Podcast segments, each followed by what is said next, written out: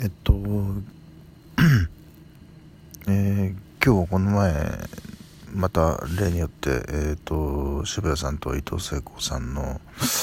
を聞いて思ったことをちょっと話したいんですけれども、まあ、アメリカの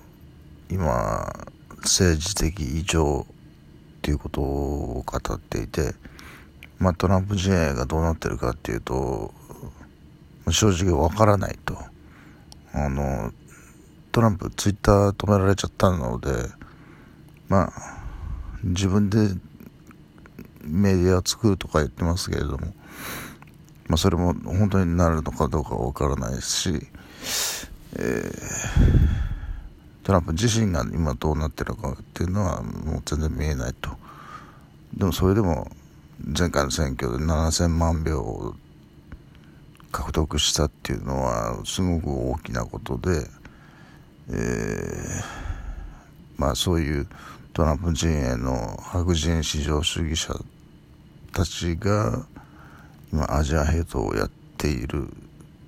ということで、えー、もうここれはろくなことじゃないですよね。あの人種差別しかも暴力に訴えるという、えー、であのちょっとだいぶ前に言ったのかな。あの安倍も菅も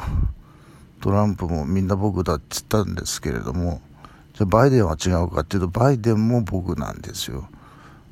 えっとまあなんでかっていうと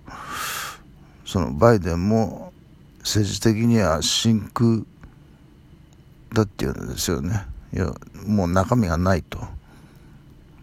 まあ僕あの政治に関しては別にあまり興味がないもんですからね。だから真空と言われてもまあそうかなっていう感じなんですけれども。でこれからバイデンが取り組まなきゃならないのは環境問題と対中国ということで、対中国の方はちょっと僕はちょっと全然わからないんですけれども、あの、政治のことは本当にわからないので、ただ環境問題に関しては、あの、もう絶対無理っていうことが明らか、科学的にっていう、あの、これだけの人口あの地球が支えられないっていうのはもうはっきりしてるんで まあとあのガンダムをやった富野さんも人間これだけ多すぎるんだから殺してしまえっていうのは正義なんだって言ってますけどね。まあ殺さ殺さなくたっていいじゃないかとどうせ死ぬんだからみたいなあのまあそういうことなんですけれども。でまあアメリカの一寸先は闇で2年後の選挙はもう全く読めない。でで結局世界のトップランナー資本主義のトップランナーはアメリカか日本かは分からないんですけれども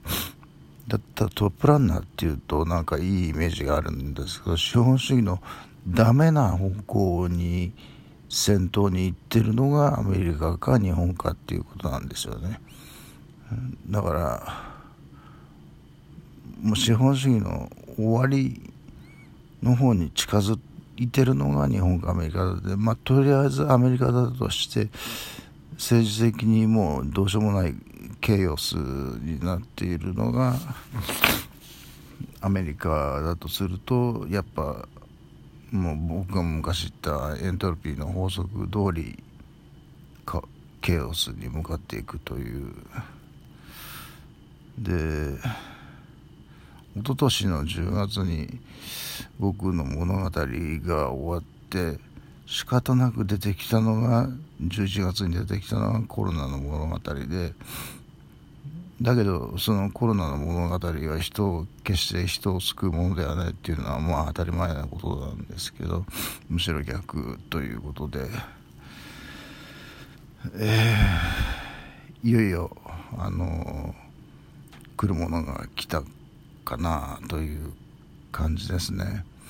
だから僕6年後6年先までは踊っててそれからあとはどうなるかわからないって言ったんですけれどもそこまで持つかなっていうぐらいのもうこう逼迫したというか